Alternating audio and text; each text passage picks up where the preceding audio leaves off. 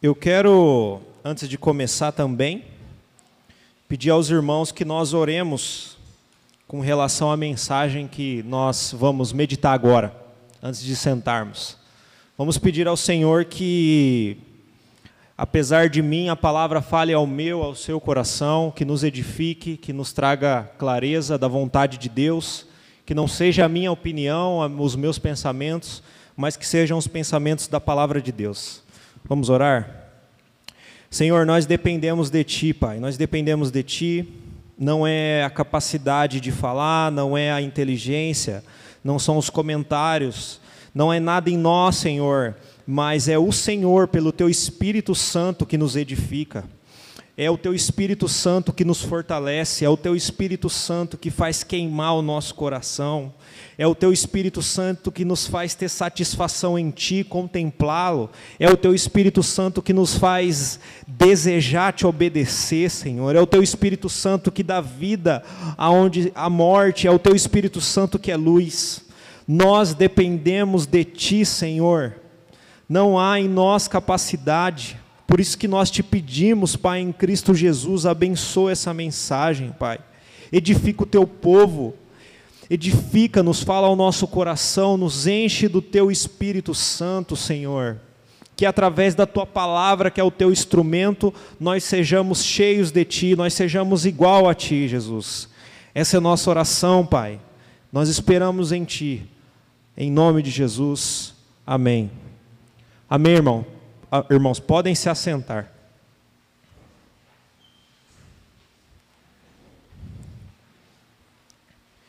Irmãos, nós estamos numa série que se chama A Começar de Mim. Essa série tem tratado como mudanças em nós ou ao nosso redor começam na gente mesmo. E nós começamos essa série tratando sobre a nossa comunhão com Deus. Foi o primeiro, a primeira mensagem. Depois o pastor pregou sobre o nosso o avivamento da nossa vida espiritual. Hoje nós vamos refletir no tema a começar de em mim o despertamento para a missão. Por isso eu quero convidar os irmãos a abrirem a palavra de Deus em Mateus 18 Mateus 18. Não, desculpa, Mateus 28. Mateus 28.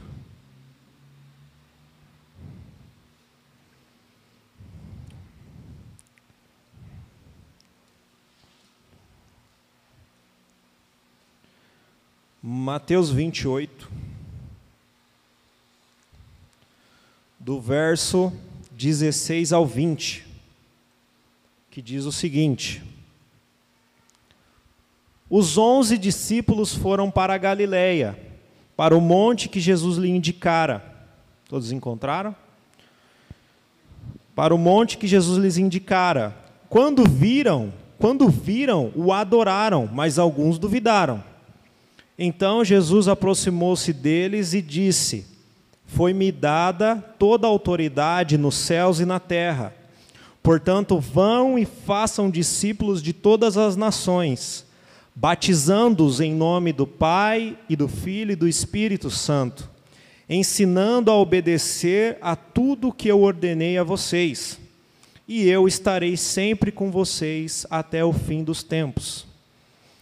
Irmãos, esse texto, vocês podem perceber que está no final do Evangelho, é um momento que acontece depois da ressurreição de Jesus e antes do Senhor Jesus subir aos céus. Esse texto foi um dos momentos onde Jesus traz essa declaração, Jesus chama o seu povo para algo e Jesus também deixa uma promessa de consolo. Esse Mateus, no Evangelho de Mateus, a gente tem a, a narrativa dessa forma. Em Marcos é um pouco mais abrangente, mas fica evidente na, na Escritura que esse é o momento entre a ressurreição e a ascensão de Jesus. E aí eu não sei se ele deu duas declarações diferentes ou se Mateus pegou só uma parte e Marcos pegou mais, eu não sei. Mas eu sei que Jesus deixou isso e dois dos evangelhos registram com clareza esse texto. Nós vamos nos limitar a refletir o que está em Mateus, porque é muito profundo. O que a, a, a grande comissão, esse texto é chamado a grande comissão. Em Marcos é mais abrangente. Se você olhar lá no final de Marcos, você vai ver, é mais abrangente. Mas nós vamos nos limitar a refletir no que Jesus falou aqui em Mateus, porque é muito abrangente e, e eu acredito que é suficiente para a nossa reflexão hoje. Amém? Então, como eu disse, é um momento em que Jesus acaba de ressuscitar e antes dele ascender aos céus. E ele está ali com os discípulos e ele começa com uma declaração.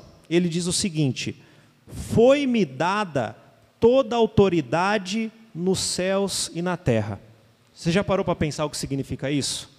O que significa Jesus dizer que foi-me dada toda a autoridade nos céus e na terra?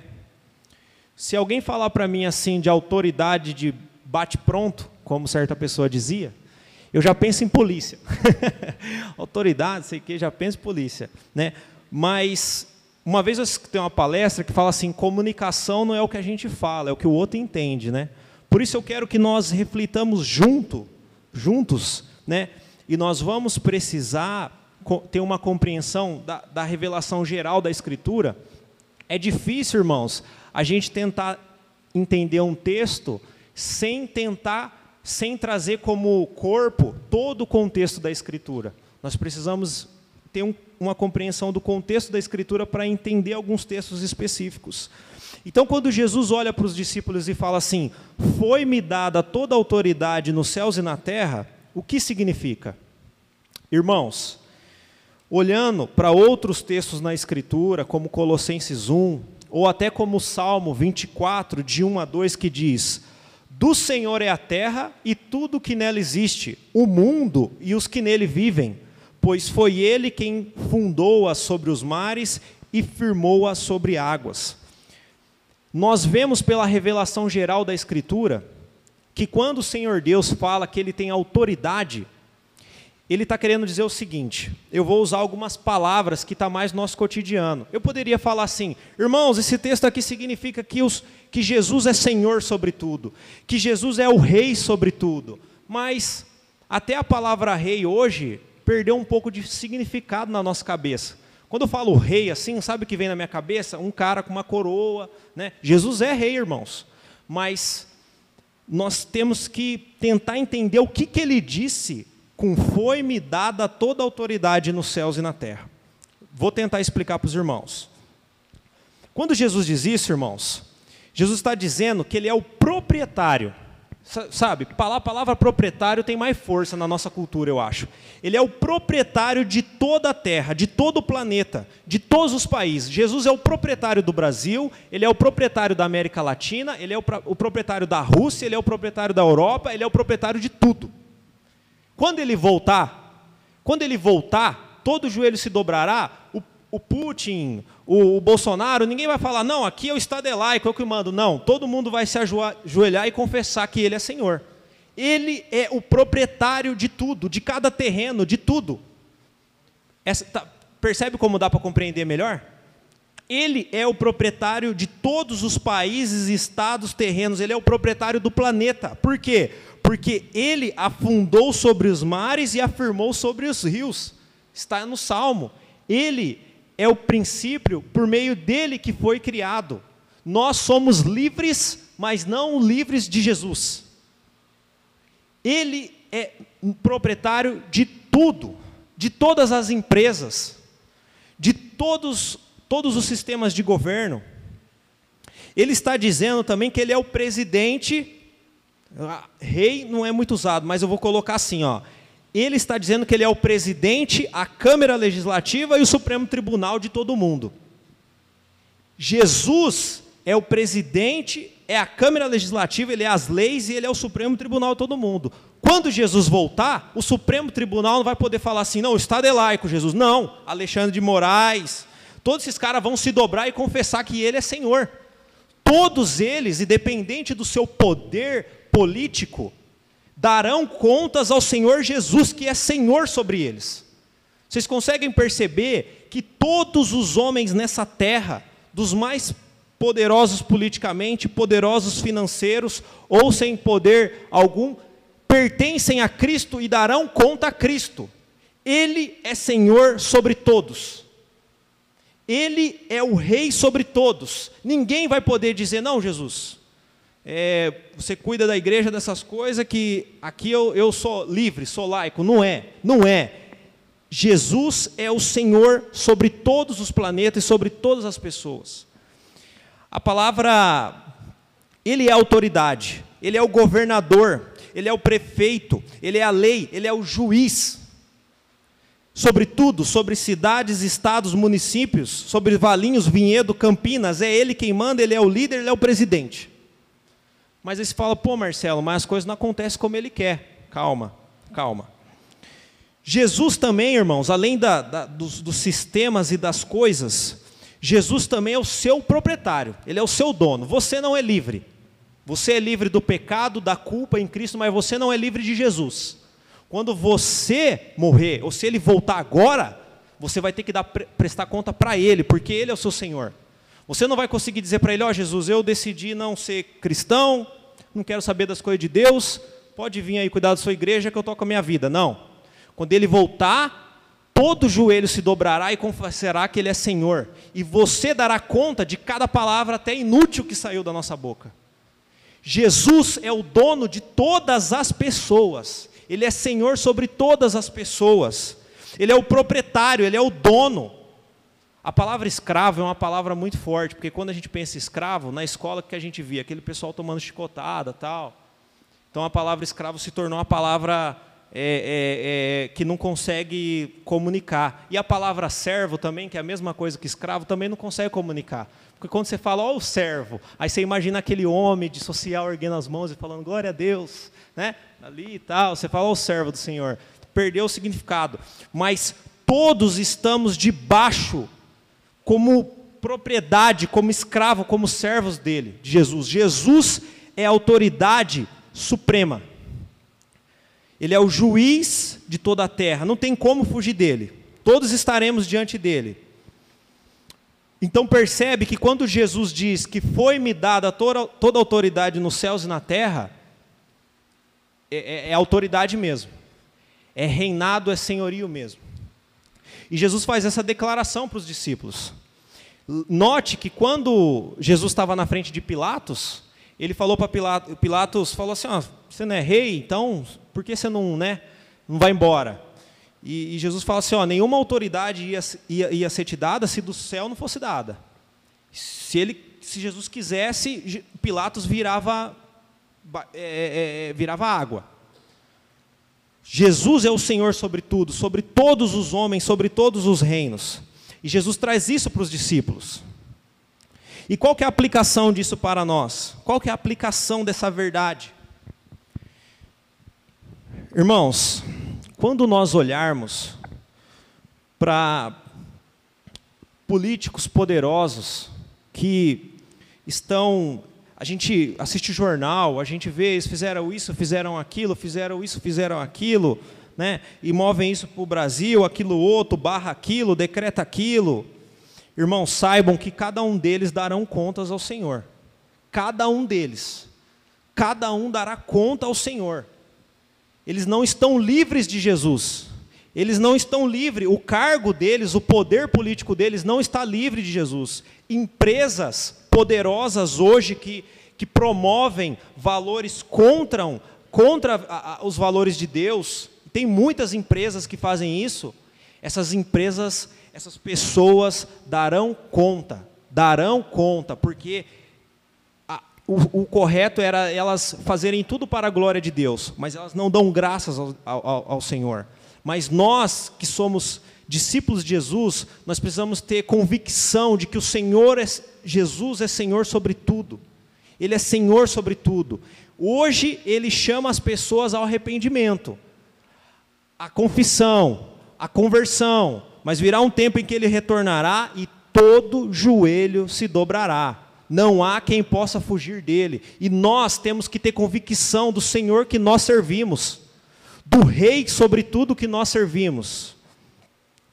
Então, irmãos, A primeira aplicação é que a convicção que os discípulos tinham que ter em seu coração, nós também temos que ter. Jesus declara isso a eles não é à toa. Eles tinham que ter isso convicto no coração deles. Não é à toa. Vocês vão entender mais porque isso é, é, é tão necessário. Nós também, irmãos, precisamos olhar para a nossa vida não como uma vida para nós mesmos. Se pertencemos a Cristo, se pertencemos, se, se Ele é a nossa autoridade, se Ele é o nosso juiz, os nossos planos de trabalho, de família, o nosso domingo, a nossa semana, o jeito que a gente lida com o nosso dinheiro, tudo pertence a Ele. Tudo pertence a Ele. Como submeter a Ele tudo isso? Como submeter? Se, Senhor, Tu és autoridade, Tu és Senhor sobre a minha vida, Tu és o dono da minha vida, como, Senhor, o Senhor quer que eu viva a segunda? Como o Senhor quer que eu viva a semana? Como o Senhor quer que eu administre os meus recursos? Como o Senhor quer que eu lido com a minha esposa? Como o Senhor quer que eu lido com a minha com o meu marido? Como o Senhor quer que eu lido com a minha igreja? Como, Senhor? Porque tu és Senhor sobre tudo. A autoridade de Jesus precisa estar forte no coração dos seus discípulos. Continuando, irmãos, aplicando, perceba que Jesus trouxe essa convicção, resumo, resumo do primeiro ponto. Jesus trouxe essa convicção para os apóstolos e essa, essa convicção precisa vir para nós hoje. Okay? E tem muitos textos na palavra de Deus que, que mostram isso, como o salmo que eu li, que diz que do Senhor é a terra e a sua plenitude, o mundo e aqueles que nele habitam também. Depois que Jesus dá essa convicção a eles, irmãos, Jesus dá um, uma missão para eles, está vendo? É, é, Jesus é o Senhor, e aí ele já chega mandando. Não, não vão, ele não vai falar assim, ó, agora quem quiser faz o que achar melhor. Não. Eu sou o Senhor, vocês são servos, e agora, portanto, vão e façam discípulos de todas as nações, batizando-os em nome do Pai, do Filho e do Espírito Santo. Calma, não começa a pensar ainda como é que você vai fazer isso. Vamos entender primeiro o que Jesus estava dizendo para os discípulos. Primeiro Jesus manda ir. Por que, que Jesus manda ir? Porque as pessoas não vão vir. Ok? As pessoas não vão vir até os discípulos. Os discípulos têm que ir até as pessoas. Por que isso acontece? Não está no texto, não está no texto, mas olhando a revelação geral da Escritura, o que, que a gente percebe? que o mundo, irmãos, como nós já falamos, já, já, muitas mensagens nós vimos, o mundo está em trevas. Ele sabe que o ser humano está buscando satisfação, naturalmente o ser humano está buscando satisfação, felicidade, em tudo, menos na fonte de água viva, menos no pão vivo. O Senhor sabe que o homem está mergulhado, morto em trevas. O homem não virá até Jesus. Jesus precisa ir até o homem, e ele faz isso através dos seus discípulos. Por isso ele diz: vão. Por isso que nós que os discípulos têm que ir, porque o mundo está em trevas. Jesus é o Senhor sobre tudo, mas os seres humanos não se submetem. Eles ignoram isso, eles desprezam isso. Por que isso acontece? Veja, Efésios 2, de 1 a 3 diz: Vocês estavam mortos em suas transgressões e pecados nos quais costumavam viver quando seguiam o presente ordem deste mundo e o príncipe do poder do ar, o espírito que agora está atuando nos que vivem na desobediência. Anteriormente, todos nós também vivíamos entre eles, satisfazendo as vontades da nossa carne, seguindo os, os seus desejos e pensamentos. Como os outros, éramos por natureza merecedores da ira. Esse texto narra bem o estado do ser humano natural. Jesus é o Senhor, mas o ser humano está morto para essa realidade, ele não enxerga, ele não enxerga, ele não vê, ele não se submete. É por isso que, apesar de Jesus ser Senhor, não há obediência ao ser Senhor. Não é feito no, no, no, na terra assim como no céu, é o que nós oramos. O reino de Jesus ainda não veio plenamente. Ele é, mas ainda não complicado, mas é isso. Não, não ocorre, a obediência que lhe é devida não ocorre. Por quê? Porque o ser humano está morto, está vivendo para a sua, satisfazer a sua natureza em tudo menos Deus. Percebe?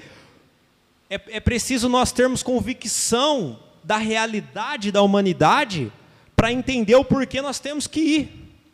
Outro texto diz, Romanos 3, de 10 a 18, diz o seguinte: Como está escrito, não há nenhum justo, não há nenhum sequer, não há ninguém que entenda, ninguém que busque a Deus, todos se desviaram, tornaram-se juntamente inúteis, não há ninguém que faça o bem, não há nenhum sequer, suas gargantas são um túmulo aberto, com as suas línguas enganam, veneno de serpente está em seus lábios, suas bocas estão cheias de maldade e amargura, seus pés são ágeis para derramar sangue, ruína e desgraça marcam seus caminhos, e não conhecem o caminho da paz.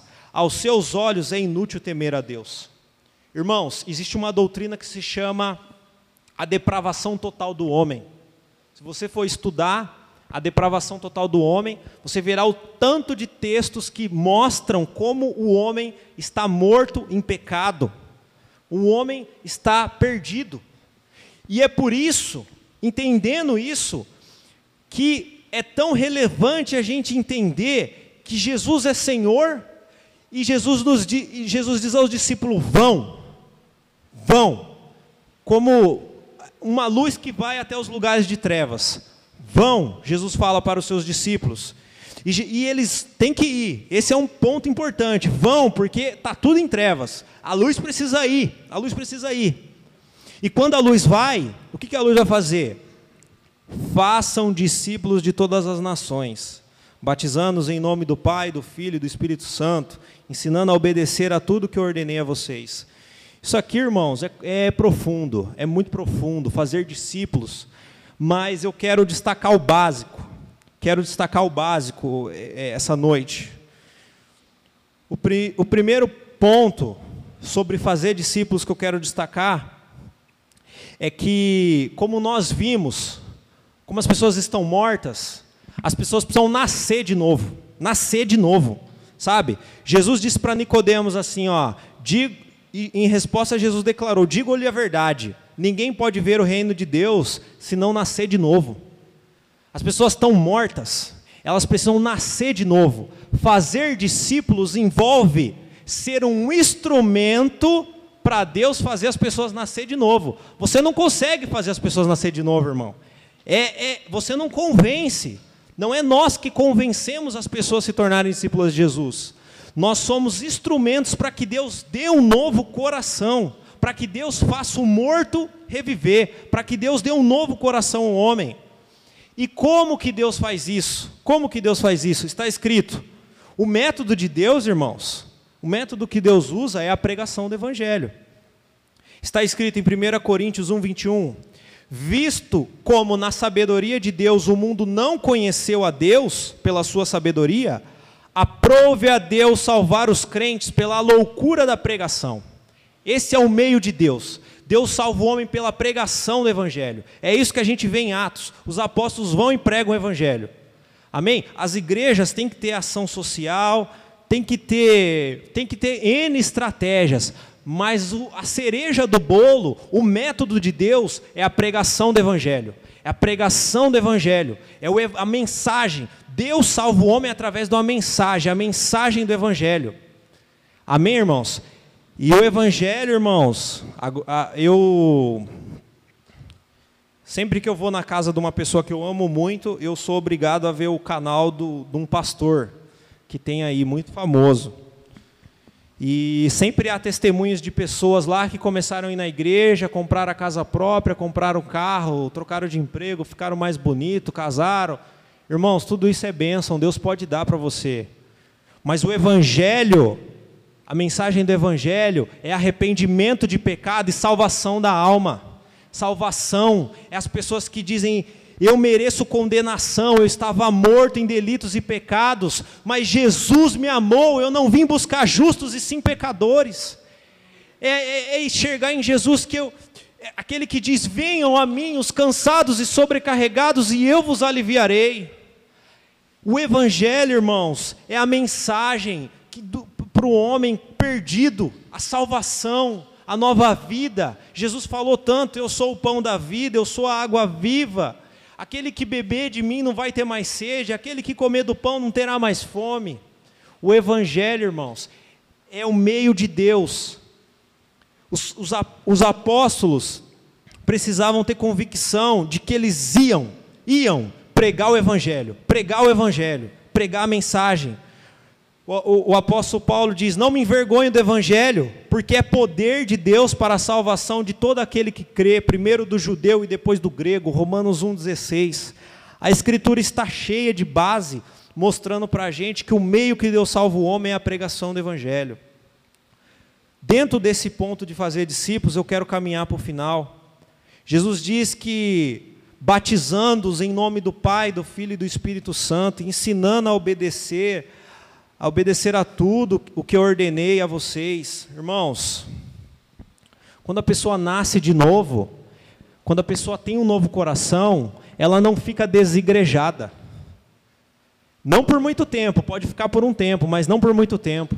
A pessoa não, não fica apática à realidade da igreja, a pessoa quer fazer parte do pacto, da aliança. Quando a pessoa conhece, nasce de novo, as coisas do Espírito começam a inclinar essa pessoa para viver assim. Perceba que Jesus diz que é para ensinar essas pessoas a obedecer a tudo o que eu ordenei a vocês. A mensagem do Evangelho, a pessoa entra, mas ela precisa de um discipulado, conhecer as coisas de Deus. E perceba então que é, o, o novo coração traz uma nova vida, uma nova realidade, uma nova forma de viver. Então Jesus está dizendo para eles: ó, vão, preguem o Evangelho, as pessoas irão nascer de novo, e aí vocês discipulem as pessoas. As pessoas vão nascer de novo, as pessoas vão querer me buscar, as pessoas vão querer aprender de mim, as pessoas vão querer fazer parte de um corpo. Ensine elas, ensine tudo que eu ordenei para vocês. Tem uma doutrina que se chama a perseverança final dos santos, assim como a depravação total. É uma doutrina que diz que quando Deus dá um novo coração ao homem, ele começa a trabalhar no homem para que o homem seja mais santo, mais santo, cresça a imagem dele. E tem um texto que embasa essa doutrina, que é Filipenses 1,6, que diz: Estou convencido de que aquele que começou a boa obra em vocês vai completá-la até o dia de Cristo Jesus. O Senhor dá novo coração e o Senhor trabalha nas pessoas. Então ele diz: os, os, os apóstolos estão convictos da autoridade do Senhor. Jesus manda eles, manda, vão, façam discípulos, pregam o evangelho, batizem essas pessoas, ensinem essas pessoas. Jesus falou isso para os discípulos. Como isso se aplica a nós, irmãos? Será que Jesus quer que você largue seu emprego e, e, e vá ser missionário em, em outro país? Calma, né?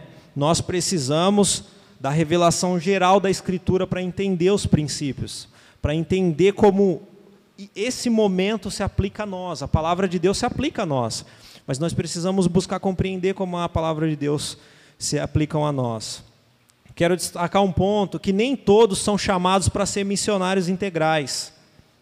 Assim, nem todos, irmãos, são chamados a pessoas que são para sair do seu país, para sair da sua cidade, para não ter um recurso financeiro, trabalhar integralmente no ministério de evangelização como missionário. Nem todo mundo é chamado. Mas todos nós somos missionários em nosso convívio. Todos nós, quando você está lá no seu emprego, com certeza há trevas lá. Eu duvido que todo mundo seja discípulo de Jesus lá. Duvido. Com certeza há trevas no emprego, há trevas na família. Difícil achar uma família que todo mundo é, é discípulo de Jesus. Há trevas na família, há trevas no bairro. Há trevas na cidade, há, há, trevas quando você viaja, há trevas no condomínio, no bairro, na cidade, há trevas a todo lugar. E aí o que Jesus disse para os seus discípulos é vão. E você não precisa ir sendo um, missionário integral. Nós podemos ir de forma natural, como pessoas nas nossas vocações e responsabilidades. Há trevas. E o que Jesus diz para cada um de nós é vão, porque há trevas. Vão e façam discípulos.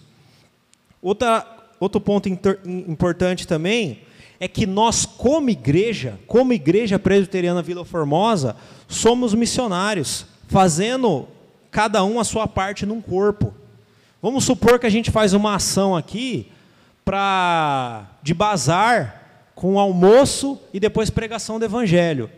O cara que vai pregar o evangelho não é maior que o cara que fez o almoço ou o cara que arrumou as coisas no bazar. Percebe? Assim como um corpo, fazendo parte de um corpo, a igreja está em missão. A igreja presbiteriana Vila Formosa está em missão. Você fazendo parte desse corpo, porque nós precisamos uns dos outros. A igreja está em missão, levando o evangelho. Outro ponto também, irmãos, é quão grande é a nossa responsabilidade em oração. O, é, é, essa compreensão de que nós somos missionários, de que há trevas. Quão importante é para mim, para você compreender isso em oração? Falar, Senhor, converte a alma tal, converte a alma tal, usa a igreja para converter pessoas, usa a igreja para pregar o evangelho, para dar novo coração. Quão grande é a nossa responsabilidade diante desse texto. Também, irmãos, quão grande é a nossa responsabilidade financeira. Os missionários, quando eles vão integralmente, eles têm, eles têm, eles dependem financeiramente da igreja. E nós vemos isso na escritura.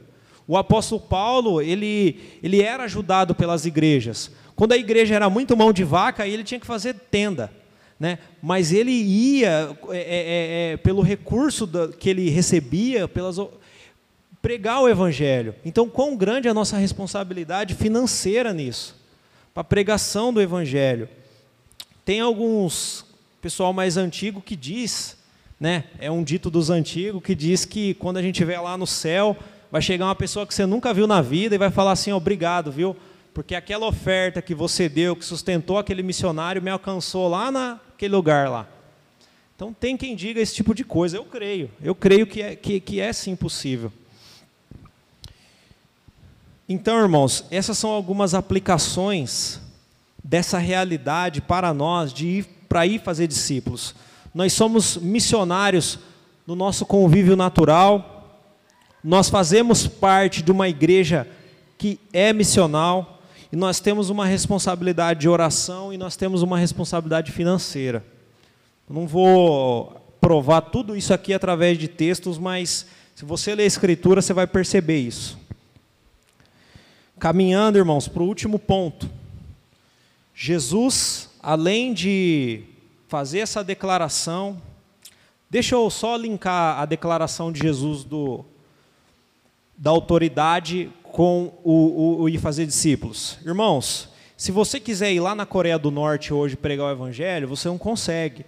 Você, você, quer dizer, se você entrar numa organização missionária aí, que infiltra missionário lá escondido, aí consegue mas assim, naturalmente você não consegue. Naturalmente, uma igreja não consegue chegar lá e falar, oh, vou fazer uma igreja aqui, porque existe uma opressão do Estado. Se você for lá no, no acho que é o Irã que saiu as tropas americanas e pregar o evangelho, os caras te matam. O, a autoridade de Jesus dá base para o homem não se submeter à autoridade do homem. Os missionários, eles não falam assim, ah, agora que o Estado permitiu que pregue o evangelho, eu vou pregar quando não permite eu não prego. Não, Jesus é Senhor sobre aquela cidade, Ele é Senhor sobre aquela nação. Isso dá base para que os missionários vão para qualquer canto. Jesus é autoridade máxima, é tudo dele. Por isso que está tão ligado essa convicção. Os apóstolos, e é importante até falar isso nesse último ponto, os apóstolos iriam para lugares que eles não seriam bem aceitos. As pessoas o apredejariam, matariam, mataram um monte de apóstolos é, é, é, eles precisavam ter convicção de que Jesus era o Senhor daqueles lugares, Jesus era o Senhor de Roma, Jesus era o Senhor de Corinto, Jesus era o Senhor de todo lugar onde eles iriam. Eles não precisavam se submeter àquelas autoridades, eles tinham que se submeter a Cristo e pregar o Evangelho, mesmo que isso trouxesse sofrimento para eles, mesmo que isso trouxesse dor. Mas caminhando para o final, irmãos, Jesus faz uma promessa, que está aqui no, no verso 20, ele diz ensinando a obedecer tudo que eu, lhes ordenei, que eu ordenei a vocês, aí ele promete: E eu estarei sempre com vocês, até o fim dos tempos. Além dos discípulos terem essa convicção de que o Senhor Jesus era Senhor, os discípulos também tinham que ter convicção de que Jesus estaria com eles. Por quê? Porque eles, ser, eles sofreriam. Eles sofreriam. Jesus sabe de todo o sofrimento que envolve uma vida do discípulo, aquele que está trabalhando no serviço do Senhor. Ele, ele sabe que eles seriam mortos, que eles seriam apedrejados, que eles seriam desprezados, até jogar o apóstolo Paulo do barco para ele ficar lá naufragado. Jesus sabia disso. Jesus sabe que nós aqui como igreja, perceba, por isso é importante a gente nós caminhamos como é, é, para organizar como igreja, nós queremos apoiar missionários. Eu, eu creio que um dia vai chegar um missionário aqui e falar: olha, eu estava lá em tal lugar, me oprimiram, eu sofri. Hoje tem um monte de missionários sofrendo. Se você for de fato um missionário no seu trabalho e nos lugares, você vai sofrer também. O sofrimento está ligado a viver uma vida como discípulo de Jesus. E é por isso que os discípulos tinham que ter essa convicção de que Jesus sempre estará com eles até os fins dos tempos. Olha o que diz a Escritura. Jesus disse em Mateus 5, de 11 a 12: Bem-aventurados serão vocês quando por minha causa o insultarem, perseguirem e levarem todo tipo de calúnia contra vocês. Alegrem-se e regozijem-se, porque grande é a recompensa de vocês nos céus, pois da mesma forma perseguiram os profetas que viveram antes de vocês. Irmãos, a mensagem do Evangelho envolve conflito, envolve dizer o pecado não agrada a Deus, viver assim assado não agrada a Deus. Jesus ama, Jesus quer restaurar, Jesus, mas Jesus chama, se arrependa. A mensagem do Evangelho exige confronto, e esse confronto às vezes traz um novo coração, mas às vezes traz perseguição. É por isso que é complicado. Nós vivemos num tempo do TikTok do TikTok e das mensagenzinhas da WhatsApp. Aí, irmãos, o que, que acontece?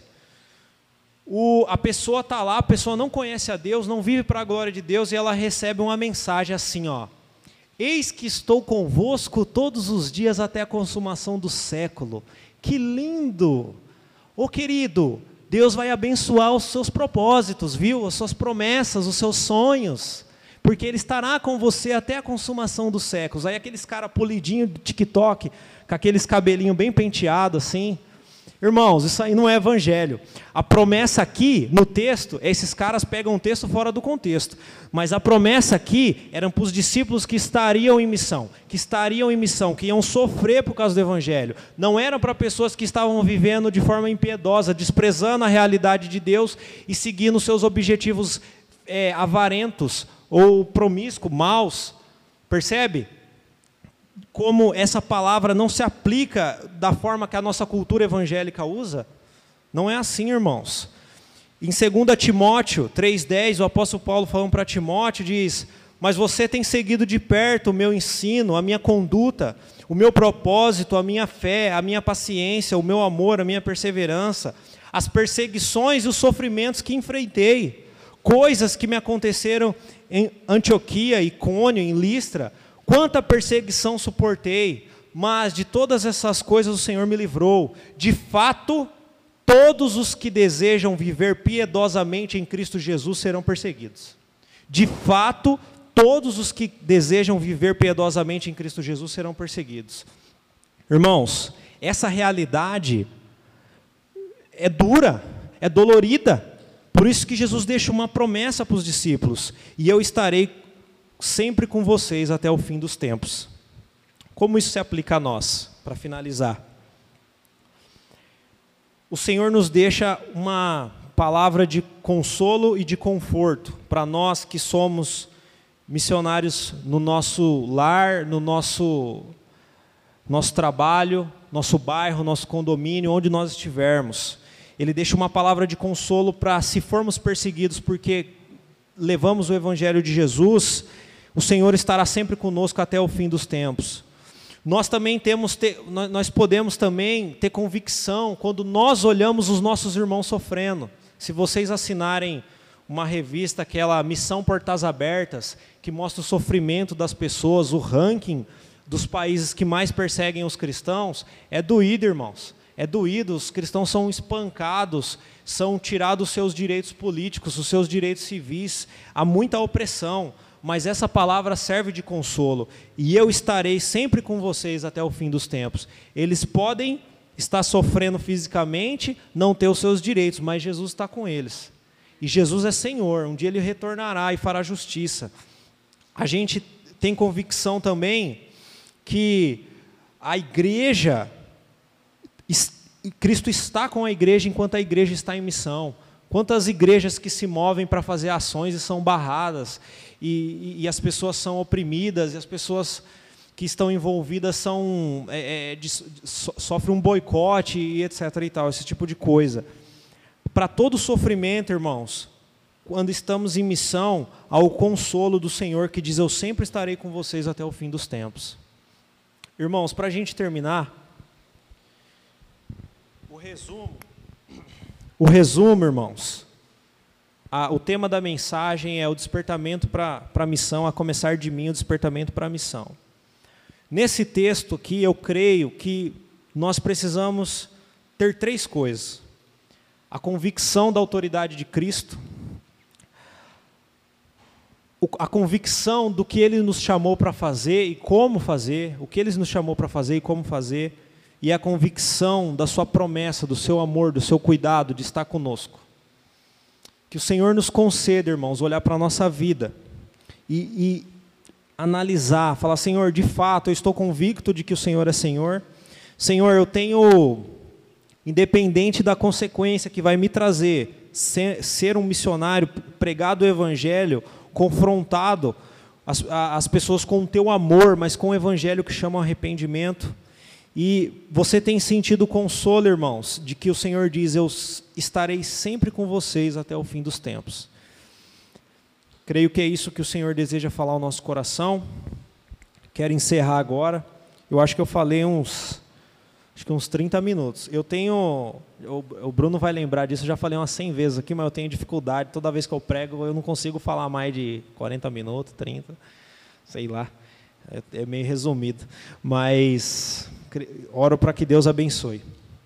Antes da gente terminar, irmãos, terminando a mensagem, vamos, vamos orar no tema da mensagem, irmãos? Aí eu vou dar dois avisos e a gente louva a Deus e encerra. É, vamos orar. Senhor, Senhor Jesus, graças te damos, Senhor, porque Tu és Senhor sobre tudo. Tu és o rei, o dono, o proprietário, Senhor, de todas as coisas, de todas as pessoas. O Senhor retornará e todo joelho se dobrará diante de ti, Pai, reconhecerá que tu és Senhor. O Senhor acabará com a injustiça, com o mal, com o pecado, renovará todas as coisas como o Senhor prometeu. Louvado seja o teu santo nome, Pai. Senhor, dá convicção ao nosso coração da tua autoridade, dá convicção, Senhor, do teu senhorio, Pai, sobre a nossa vida, que nós possamos olhar para a nossa vida em cada área, Senhor, e submeter a Ti, falar, Senhor, como o Senhor quer que eu faça isso? Como o Senhor quer que eu lide com as minhas finanças, o meu trabalho, a minha família, os meus parentes? Como, Senhor? Que nosso coração deseje se submeter a essa autoridade, Pai, que não, não permita que nós sejamos rebeldes e vivamos do nosso jeito, não, Senhor, não, não permita. Senhor, faz com que nós também vivamos em missão, que nós sejamos luz nas trevas, que nós enxerguemos a realidade espiritual do mundo, Pai, e que nós levemos o Teu Evangelho, que é poder de Deus para a salvação de todo aquele que nele crê. Ô Senhor, tira a vergonha, tira, Senhor, a, o receio, Pai, da ousadia, Senhor, assim como os apóstolos oraram, nos dê ousadia para pregar o Teu Evangelho, a Tua mensagem. Senhor, porque tu és fonte de água viva a todo aquele que tem sede. Nos faz, Senhor, missionários envolvidos em tua igreja, Senhor. Que a tua igreja cresça, alcance almas, resgate almas que estão caminhando para a condenação. Tem misericórdia, Jesus. E, Senhor, nós te louvamos, Pai, porque nós sabemos que o Senhor não nos desampara. Nós somos fracos, pequenos, frágeis, pecadores, Senhor, muitas vezes com debilidade, Senhor, mas o Senhor não nos desampara, o Senhor está conosco na perseguição, na opressão, o Senhor está com cada um do, dos seus que está, Senhor, nos mais variados campos missionários, naquelas cidades onde há perseguição, opressão, morte. O Senhor está conosco até o fim dos tempos, o Senhor não nos desampara, Senhor. E o Senhor retornará para trazer juízo, Senhor, sobre aqueles que não se rendem, sobre aqueles que oprimem os teus. Mas tem misericórdia, Senhor, tem misericórdia, converte. Senhor, abre portas nesses países, Pai. Remove esses bloqueios políticos, Senhor, essas perseguições sobre os teus filhos, sobre os teus servos. Tem misericórdia, Jesus, tem compaixão, mas temos convicção de que o Senhor está conosco, Pai, em todo momento. Nós te louvamos, Pai. Obrigado por essa palavra, Pai, que esteja em nosso coração. Não permita que nós nos esqueçamos do, do texto, da tua palavra. Não das minhas opiniões, meus pensamentos, mas da tua palavra, Pai, em nome de Jesus. Amém. Amém, irmãos. Eu vou, na verdade, eu vou chamar o Ministério de Música para nós cantarmos, aí depois eu vou dar dois avisos e a gente ora para terminar.